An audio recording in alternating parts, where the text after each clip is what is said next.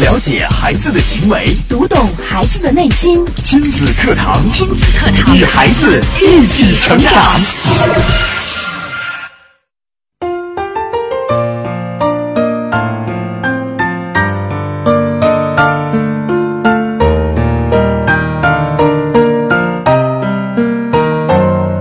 听亲子课堂，做智慧父母。您正在收听的是河南省首档以心理学为基础的亲子教育节目《亲子课堂》，我是主持人郑华。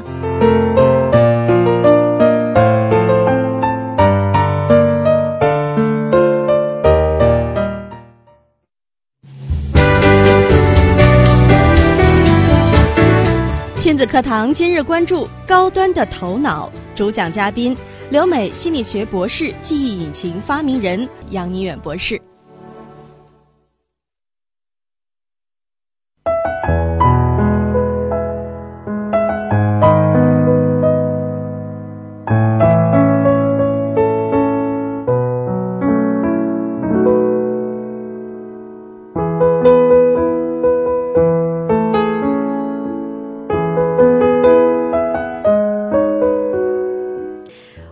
啊，这买手机啊都要讲究一个标配和高配，高配的手机性能就比较好，功能强，性价比高。那我们的头脑呢，其实也分标配和高配，当然了，也有残次品。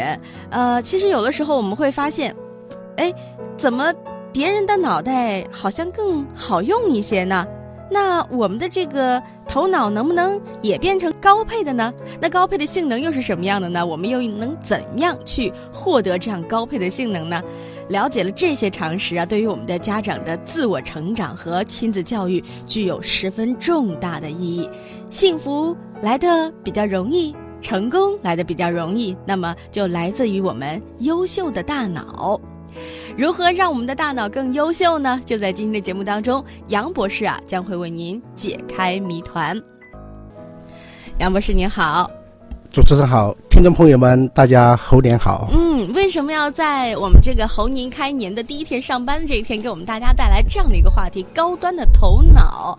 那我刚才也在节目当中啊，给大家提到了一个问题，就是我们首先呢，先以自我判断的能力来判断自己和爱人的头脑。是否是处于这个高配的，或者是标配的，或者是中配的啊？都可以欢迎大家来发送信息过来，来自己来鉴定一下。是的，嗯，这个新年新气象有两种方式来解读，一个是新的一年这个世界变得更好，这是外在的世界；嗯，还有一种解读是新年新气象是我们内在的心理世界嗯。有一番新的气象。哦。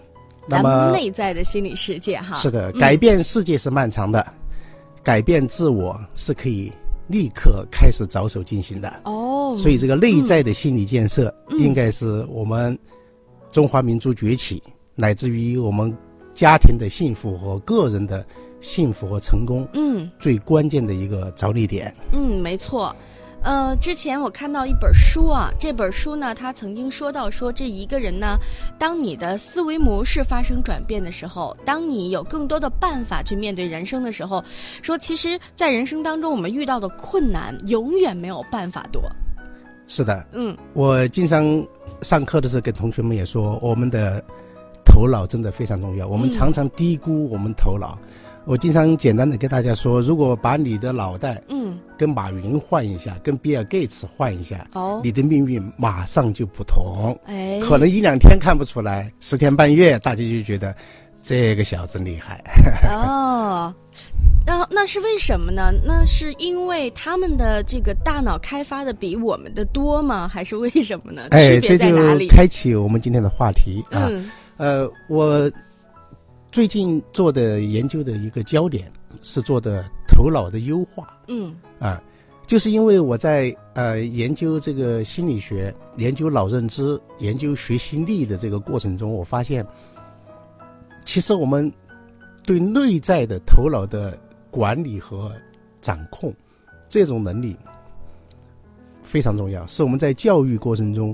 比较忽略的，在社会上你就会发现，学校里面不足，到社会上就有大量的这个培训啊，弥补。不管是东方西方，你都会发现，社会上充斥大量的成功学，对，和那些激励的培训、管理的培训，其实都是因为我们教育的不足，所以到社会上来补。哦，那么我观察这些所有为的成功学啊，很多这些呃研究，包括国学啊、传统智慧啊，那西方的那些从远古的什么羊皮卷啊、什么嗯嗯沉思录啊，到现代的成功学培训，包括我们国学、心学、儒释道这些东西，其实它的精髓都是在讲我们怎么让自己变得更好。嗯至于西方的科学和民主，它是一种思维工具和体系，让我们去改造世界，去优化世界。但是对于自身的提升，我们中国有个特别的术语叫修行，自我提升的这一套技术。嗯，那么它其实是一个头脑的自我的优化这么一个体系。嗯嗯，就像电脑一样哈，我们时不时来优化一下。哎，对了，你看电脑都有杀毒软件吧？对，它就好像我们做心理辅导来去除心理的一些症结，相当于做心理辅导就有点像用心理咨询师的头脑里的杀毒软件来帮你杀毒。你会发现杀一次不够，要经常杀一杀嗯啊。那我们要学会以后，我们自己杀一杀，就不要去找心理咨询师了嗯啊。所以对自己的心理的保护，这其实是一个非常重要的技术哦。将来这个东西它不应该是依赖于心理学家和心理咨询师，而是我们每一个人在成长的过程中要掌握的一些基本的技能，比如说对自己情绪的感知，嗯对他人的同情心，嗯对一种良知的保持，嗯。像这些都是一些基础的训练。这些这些东西在国学的传统智慧里面都存在，哦，只不过很多东西它被淹没了。因为我们中国这个文化有一个很有趣的现象，就是说嗯。它非常丰富的东西，但是在这个几千年皇权统治的这个过程中，它被皇帝来遴选，嗯。他会把一些三纲五常的东西嗯，把那些对他有利、巩固他的统治，就他不管多坏，他多反动，你都得听我的。嗯他朝这个方向来努力以后，就出现了一套非常荒诞的传统的这个正统的所谓的国学被皇帝认可的体系，这套东西它在阻碍着中国的发展。其实我们中国要恢复、要学习传统国学，就是应该把这些糟粕去掉，要把一些精髓的东西跟现代的科学民主和现代文明的先进成果来结合，这才是我们的这个心理建设的道路。所以我很多年以前就开始研究这个头脑的优化，嗯就是我意识到咱们这个人生的幸福成功啊，它其实是头脑和环境互动的结果。就是说，幸福成功既取决于外界的环境，更取决于我们的心态，我们怎么去面对，嗯这个非常重要。我经常给同学们举例说，你挨打，如果你的心态好，你在练金钟罩铁布衫，嗯你在练这个练武功，所以打来打去，最后把你打成了一个武林高手。如果你是很被动的挨打，你就只在那里哀嚎，在那里哭求救，最后就把你打死了。哦，所以你心态不一样，你挨打，打的结果也不一样。心态非常重要，因为我们人脑啊是对环境有选择和利用的这个功能，就你可以选择到哪里去，嗯你可以选择你的经历。嗯同样的经历、同样的环境、同样的遭遇，你可以选择怎样去反应。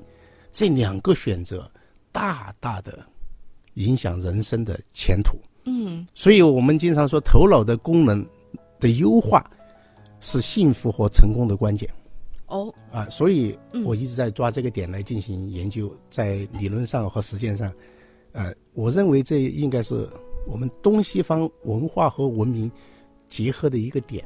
嗯，因为我们这个时代已经不一样，信息时代的下一个就应该是智慧时代。嗯现在是信息为王，接下来大家看看这个全球性的产业结构，下一个阶段就是智慧为王。没错，其实现在已经，呃，智慧为王啊，这个信息量已经崭露头角。因为我们会发现很多信息已经布满了我们的生活的这个角落哈，因为都是碎片化的。对的，但是只有那些很有智慧的，只有那些有能量的信息才能吸引到我们。对所以应该说下一步也一定是一个智慧为王的一个时呃，代。你看我们这个人类的发展很有意思，远古时代是武力为王，就是谁的力气大，谁打得赢，谁就是这个部落这这一群猴的猴王。对，很快你就会发现，就变成了，就是，呃，要动脑力了，到了这个，你看很多英雄，就诸葛亮啊，这智慧型的人物，对啊。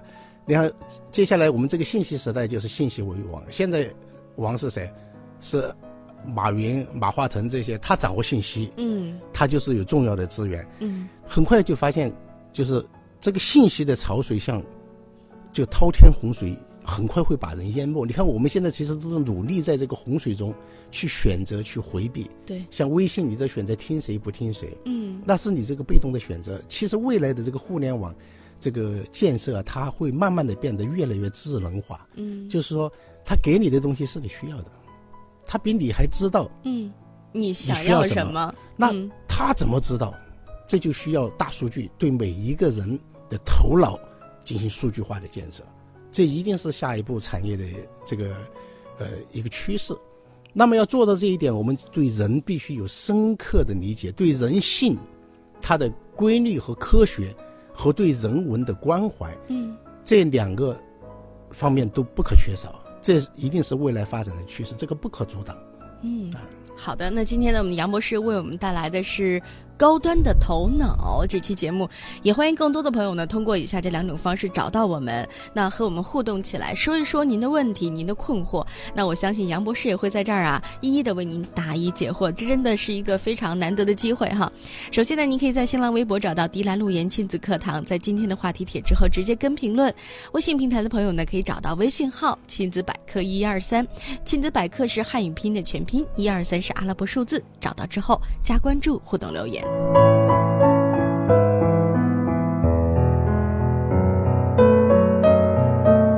你的努力，你的工作，你的事业，这一切都为了什么？都为了什么？你一生为之奋斗的目标目标是什么？家庭和孩子，离开了家庭和孩子这一目标，人生会失去意义，我们将不可能幸福。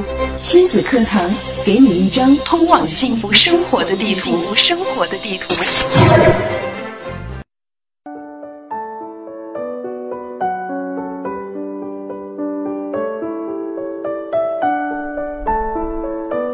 好，继续回到亲子课堂的节目直播过程当中来。那相信今天这期节目呢，真的是不容错过的。刚才杨博士说到了我们的这个头脑优化啊，头脑优化其实说白了就像电脑一样啊，我们要定期的对电脑进行一下优化，这样呢，我们的电脑的运行速度才会更快哈，我们能够接触到的东西才会更多，是吗？这样的杨博士？呃，我补充一下，这个头脑优化它不只是简单的电脑杀毒，嗯呃，电脑杀毒相当于保持我们的一个良好的心态和心理健康。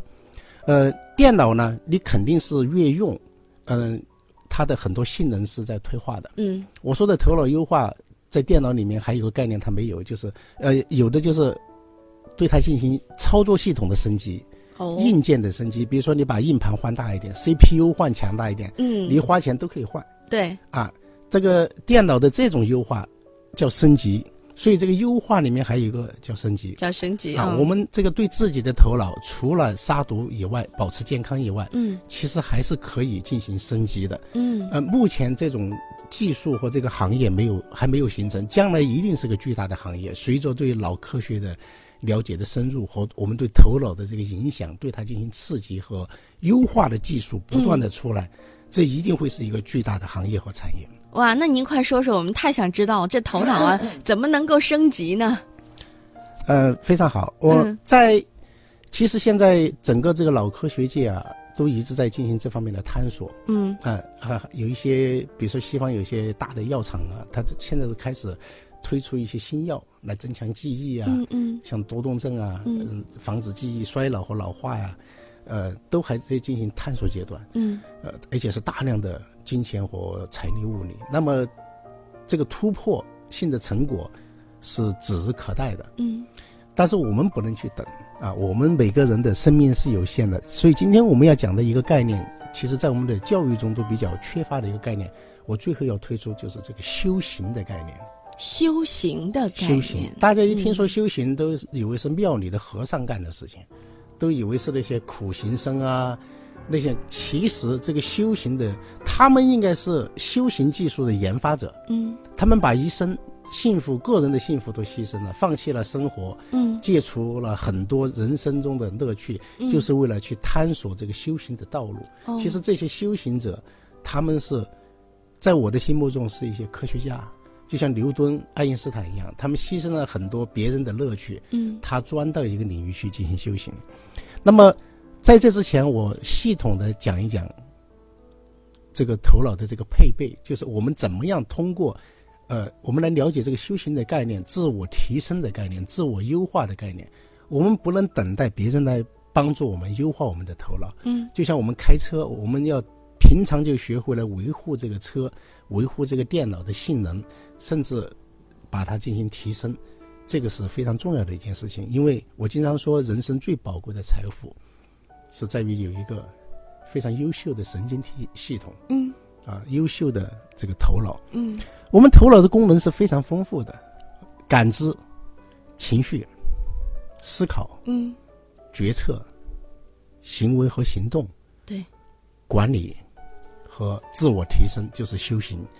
你听听这些术语，每一个其实都很打动你的，你都觉得哎呦，这个太关键了，哎呦，这个非常关键，因为是它牵涉到你生活、生命的方方面面。点点滴滴，是的啊，嗯那么今天我们呢，从行为这个角度切入，来看看我们头脑的这个思想、头脑的这个境界，嗯不同的大脑的配备，它会怎么样影响到我们的这个生命的品质？从而我们就可以看到我们头脑有巨大的优化空间。嗯。我们每一个人的头脑都有巨大的优化空间嗯。和这个潜力。啊，你看马云他前几年他事业成功以后，他就到处去寻访高人。啊，你看他会跟很多那些江湖上的人在一起，嗯。大家可能觉得这个人装神弄鬼啊，其实不是，嗯。他在寻找超越世俗的智慧，就在这个社会上，在学校里，在课堂里学的东西嗯。不够他用了，他必须到那些山林田野中去寻找那些隐士的高人，嗯去动用寻找诸葛亮，寻找这些人那种超凡脱俗的智慧，让他的事业来更上一层楼。所以很多你看事业成功的人，他就开始，呃，放弃平常的生活，到处去乱跑，到处去寻访高人。其实他们干的是这个，因为这种智慧，他没有进入我们的正规的教育和学习体系，他就像很多高明的医术偏方，它其实散落在山林田野间，没有经过系统的整理，这是一个道理。嗯这是作为我们科学工作者是有使命来把这些东西，就像青蒿素，它就是山长得很不起眼的一些野草，嗯但是它就含得有能够治疟疾的这个青蒿素。嗯，你怎么把它提炼出来做成药？嗯这是科学工作者的使命。所以这也是这个屠呦呦获奖给科学工作者这个启示：我们要为真正的为人类的幸福和快乐去工作。嗯，而不是为名利去工作。嗯，太棒了啊，嗯所以你看，我们从行为的角度来看呢，我我们就发现低级的行为，就像一些颤动、嗯，抖动，哎，再往上就是反射，反射就是，比如说我在你的眼前打一个响指，你的眼睛就不可避免的要眨一下。对，膝跳反射，拿个小小榔头敲你的膝盖，你的腿就会弹一下，是，这是你控制不了的神经反射啊。嗯。呃，蠕动或颤动，这些是没有意义的一些动作啊。嗯。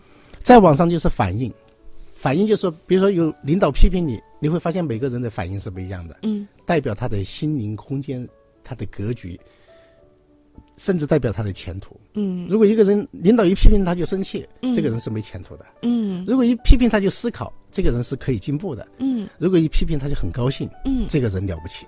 你看这几个档次就出来了。嗯。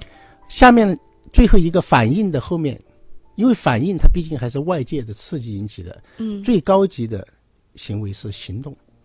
所谓的行动是什么呢？是自发的，嗯。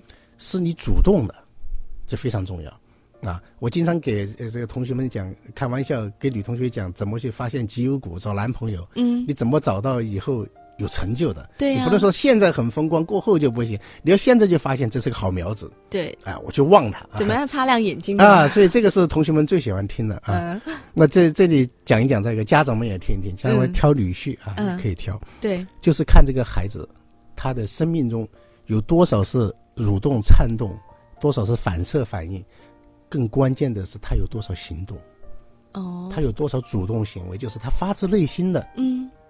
为他自己的想法去做努力。去做，这种是在想，是的，行动你看，它既不是反射反应、外界刺激引起的，它是内心由内而外发出来的东西。哦，如果一个孩子，你看他每天都自觉的去做一些事情，嗯，这些事情没有人要求他，可是他认为重要，他喜欢，他主动去做，这种是最有力量的。因因为蠕动、颤动是无意义的，反射是因为刺激引起，反应也是对外界的反应。当没有外界的时候，你怎么办？如果一个人他没有丰富的内心，没有强大的内心，没有明确的目标，他是不会有行动的。嗯所以有行动的人就是有潜力的人。所以你看一个孩子，他可能不是很听话，可能这个成绩不是那么很好，嗯。但是这个孩子他很有想法，他有想法，他而且会去做。嗯。我告诉你，这就是好苗子，这就是小时候的马云，小时候的这个俞敏洪，哦，他们是有想法的。嗯。那么这个行动一旦付诸实施以后，你会发现还要进行管理，嗯。对自我的管理和调整，这是我们说的行动以上的一个高级的脑功能。其实会行动的孩子已经比较了不起了，啊，再往上能够管理自己的孩子更了不起。嗯所以你看，现在我们说到领导力的时候，我们都会很快的会发现，所谓的领导，它的本质首先是自我领导。一个人能够自我管理的非常好的人，他才能去管理别人。那么再高一个层次的、更高的标那个高配，刚才我们说的标配啊，就是颤动、蠕动、反射反应，嗯，行动就已经是高配了。行动就已经是高配了。是的，，你会发现我们这个世界很多人是不善于行动的。嗯，他们从小听父母的话，学校听老师的话，长大了听单位领导的话，一辈子就这么过去了。这可以说是被动。对的，嗯生命都没觉醒，嗯是一个奴性啊，嗯是一个奴性。这些人最好管理嗯啊，这个皇帝是最喜欢这样的顺民臣民，所以在封建统治中国这个传统文化上，它最大的一个毒素就是他培养顺民和这个臣民，让你臣服。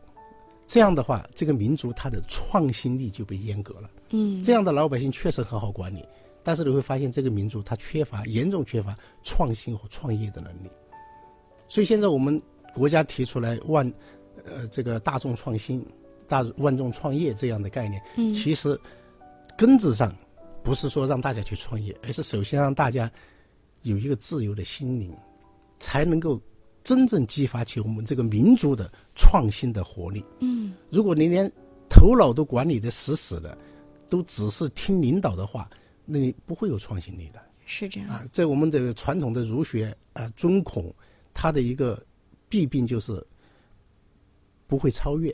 像我们在国外学习，我们第一个感觉就是在国外，在大学里面你会发现大家非常平等，即使是你最尊敬的老师，但是你完全可以敞开跟他讨论问题，你可以挑战他。嗯所以我们在国外上学的时候，看见那些专家名师来做讲座的时候，大家对他的挑战是非常积极踊跃的。就是在鲁班面前，我就要耍大斧，我就要，就是我有不同的想法，我一定要让你知道。其实那些那些呃专家、那些高手，他也很高兴有人挑战他。嗯，你想，你能把他打倒，说明他有不足，他高兴。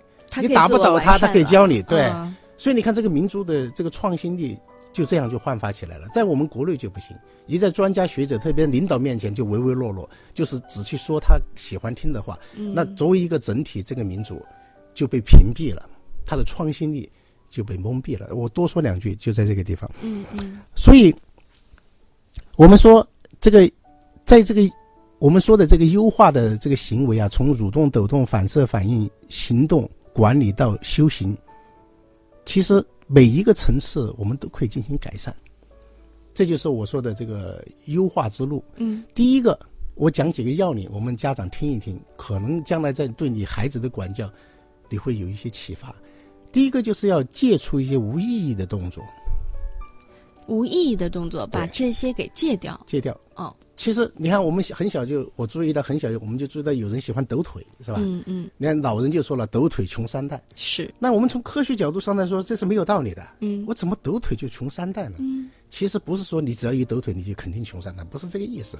抖腿的人，说明这样的人他有点神经质，有点无聊，有点内心紧张。嗯也说明他缺乏对自己的管控，所以在一些很庄严的场合，你抖腿是非常不庄严的，对，是缺乏教养的表现。嗯，所以呢，那女婿上门，你第一次见丈母爹、丈母娘，你往那一坐一抖腿，完了，这亲事多半不成。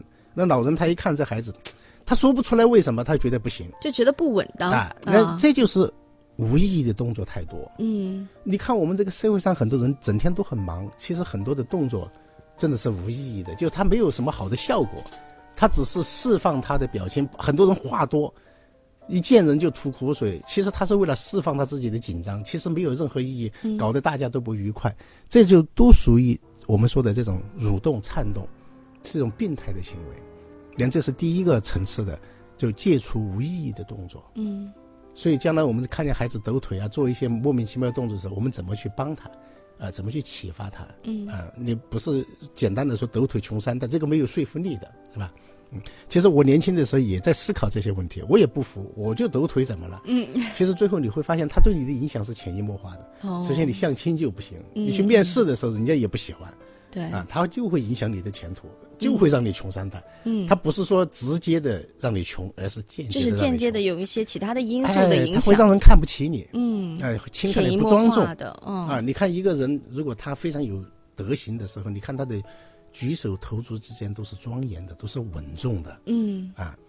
第二个就是我们说要培养好的习惯，嗯就是那些反射反应啊，我们要有觉知，就是要保持警觉，对我们的习惯要保持警觉。嗯你看我们人的这个头脑有三个东西要警觉，第一个我们是经常会被情绪、习惯和欲望所控制，大多数的人都是如此。嗯都没有超脱出来，自己把自己进行管理和优化，而是让自己变成了欲望的奴隶。这个不用我多说，嗯变成情绪的奴隶，这更是非常普遍。家长、老师动不动就骂学生、批评学生，这都是这种反应。这个头脑的级别都不够，不能去教别人的。嗯，你拿孩子来撒气，这根本就不是管理和教育，这就是在犯病，对，这是一种病态啊。在。生活当中也有哈，夫妻两人是的，夫妻两人随便说一些情绪的话，不顾后果的，我说了我很痛快，别人不痛快，最后来收拾。我说这个就跟随地大小便没什么区别嗯。啊，这个排泄的东西是不一样啊，嗯。啊生理上是废物，但是你这个情绪上语言不好的语言，其实就更是是废物，情绪上的、嗯。思想上的大小便而已。对是。啊，你自己痛快了，别人难受了，环境污染了，啊，这听起来难听，但这个道理是这样的。所以我们要养成培养好的习惯，但是一定要保持警觉，对自己的习惯性的行为一定要保持警觉。嗯习惯是好的，但是你随意的使用习惯，不加管控的使用，就非常糟糕。嗯我们一个简单的例子就是，我们经常会发现那个电梯门一打开，其实电梯都没上来，但是有人他就会走进去。嗯，因为大家习惯了，门一打开，电梯就走进去，不管底下有没有电梯。其实底下黑了咕咚的，他也不看，他就只看门。门一打开，电梯坏了，电梯没上来，他进去掉下去摔死了。嗯这种案例非常多。是这就是这些人他已经他这个习惯，因为看每次看地下成本高，他看门比较简单，就是被这种简单行为控制了。当环境一发生变化的时候，就非常危险。比如说你开车到路口的时候，红灯停，绿灯行，一看见绿灯你就过去，但是正好有个车他闯红灯呢。你如果不保持警觉，停下来，你看见绿灯就过去，他闯红灯，他就会把你撞上。虽然是他的错，但是你受伤了。对，所以对习惯要保持警觉是这个意思。我们即使要养成好习惯，也要保持警觉，要做到这一点也不容易。嗯第三个就是要优化我们对外界的反应，不仅我们对习惯要保持警觉，对我们的情绪要保持认知和控制，对我们的自己做事的动机要保持警觉。我到底为什么要这样做？嗯我是谁？嗯我这一辈子到底要完成什么使命？我这辈子什么东西对我最重要？这都是一种生命的基本的警觉。对欲望要保持节制，就是我们人的这个需求和需和欲望一定要区分开来。嗯嗯，现代人在我们现在这个物欲横流的世界，最大的问题就是对欲望已经丧失节制了。对，已经混淆了，很难知道自己什么是欲望，什么是最基本的需求。我经常嗯告诉大家，我说其实一个人能有一个小的，那个呃酒店小公寓那个一个小房间，嗯再加个书架，基本就够了，最多再多一个厨房。嗯很多人他就会大大房子、大车，什么都要更多。你会发现，对这个欲望的追求真是没有止境的。他把你拽到一个无底的深渊里面去，一辈子都为这个而忙，最后把自己累死、苦死，产生很多矛盾，呃，忘记了去享受生命中的一些点点滴滴的幸福。嗯，这个是人类我们现在特别中国这个社会，呃，一个重非常重要的问题。很多社会问题都是由此而起，包括这个很多贪腐现象、贪官的那种心理，他都是被欲望控制了，对自己的动机没有保持警觉，对自己的习惯没有保持警觉。所以，我们再上一个层次，刚才我们说了要戒除无意义动作，要培养好习惯，优化我们对外界的反应。这都非常重要。优化反应就是我们要时时刻刻在当下做出最好的行为和反应，说最好的话，对大家有益的话，嗯，做对自己、对这个世界最有益的动作和行为，嗯这就是每时每刻的控制，这就是一种非常高端的配备。很多人是缺乏这种知觉的，他是习惯性的反应，习惯性的说话，他都在应付外界，他很少有发自内心的、有管控的、注重效果的去行动。所以很多修行的人，首先是闭嘴不说话，其实就是因为废话太多。你先闭上嘴，好好看看自己，嗯看看周围，学会看，嗯，你再去输出，再去行动。也就是一开始呢是需要盲从的。啊是的就是我们先不要呃管他为什么要这么做，这么做是不是很痛苦，有没有必要？我们先这样去做。很多家长爱孩子，他爱他就出手，结果都在害孩子。嗯，所以很多时候修行第一步就是不要作为，你先听，先看，嗯少说少做。所以很多家长你要改变的话，你从这个地方开始，从现在开始你就马上停止对孩子的一切的干预行为，你就开始去观察，观察一段时间，你会明白很多东西。嗯你在出手的时候就会比较到位啊。我们再往这个高配的行为再把它讲完，还有再下一个就是我们说的叫中国传统智慧叫知行合一，就是让良知渗透到我们的行为中，让我们的所有的行为都体现出良知。嗯其实这个已经要求很高了，在我们现在这个社会，虽然我们经常喊这个实事求是啊，我们要呃这个喊知行合一啊，其实我们并没有做到。实事求是就是面对真实的世界，追求真相和真理。而我们这个社会对权力的崇拜是无可复加的，这是一切问题的根源。嗯所以习主席说要权力进农，就是要对权力进行制约，不能让他为所欲为。嗯，要让他做好事，不能做坏事，不能说有权利我们就崇拜他。你说的皇帝，你崇拜他，你说皇帝他天天干什么好事儿？他不干什么好事儿。所以这个知行合一，就是用良知来管控我们的行为。我还们我们还要加上知行管修合一。为什么加个管和修呢？管就是管理，就是知行合一，你还要对这个知行合一的这个行为进行管控，你时刻的关注效果怎么样。效果不好，问题出在哪里？我们怎么来优化？你看，我们对孩子的教育也是，家长对孩子的爱不可否认，但是爱的结果天壤之别。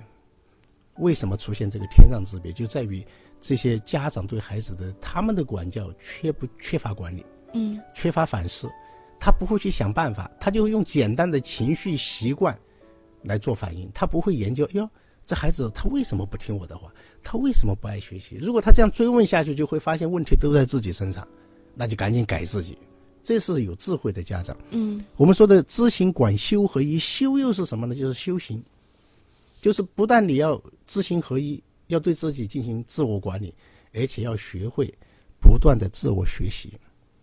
在孩子阶段，就是要教孩子学会管理自己，学会学习；在成人阶段，其实就是我们要学会成功，学会幸福。嗯幸福和成功，它是一种能力，它是一个优化了的头脑在社会中的作为，它产生出来的都是幸福和成功。这是因为这个头脑够好，所以我们人生其实有一个很重要的使命，不仅是追求理想，而且在这个过程中要不断的注意去提升自己。这是一套技术，嗯这是一套体系，这是我们未来的世界、未来的教育要大力去弘扬的一套体系。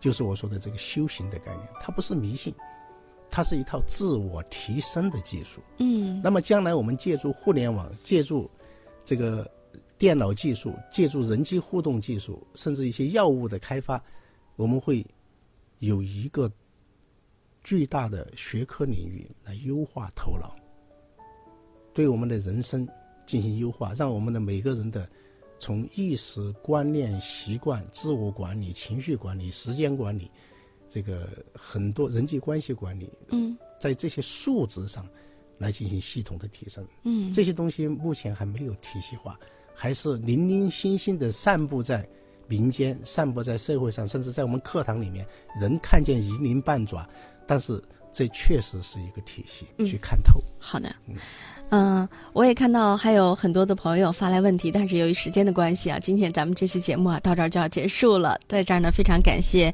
杨博士在节目当中的精彩分享，也感谢收音机前各位听众朋友们的收听。不要忘了，每天我们的播出时间是每天早晨的九点到十点，晚间的二十点十分到二十一点节目重播。好了，今天这期节目就是这样，明天同一时间我们再会。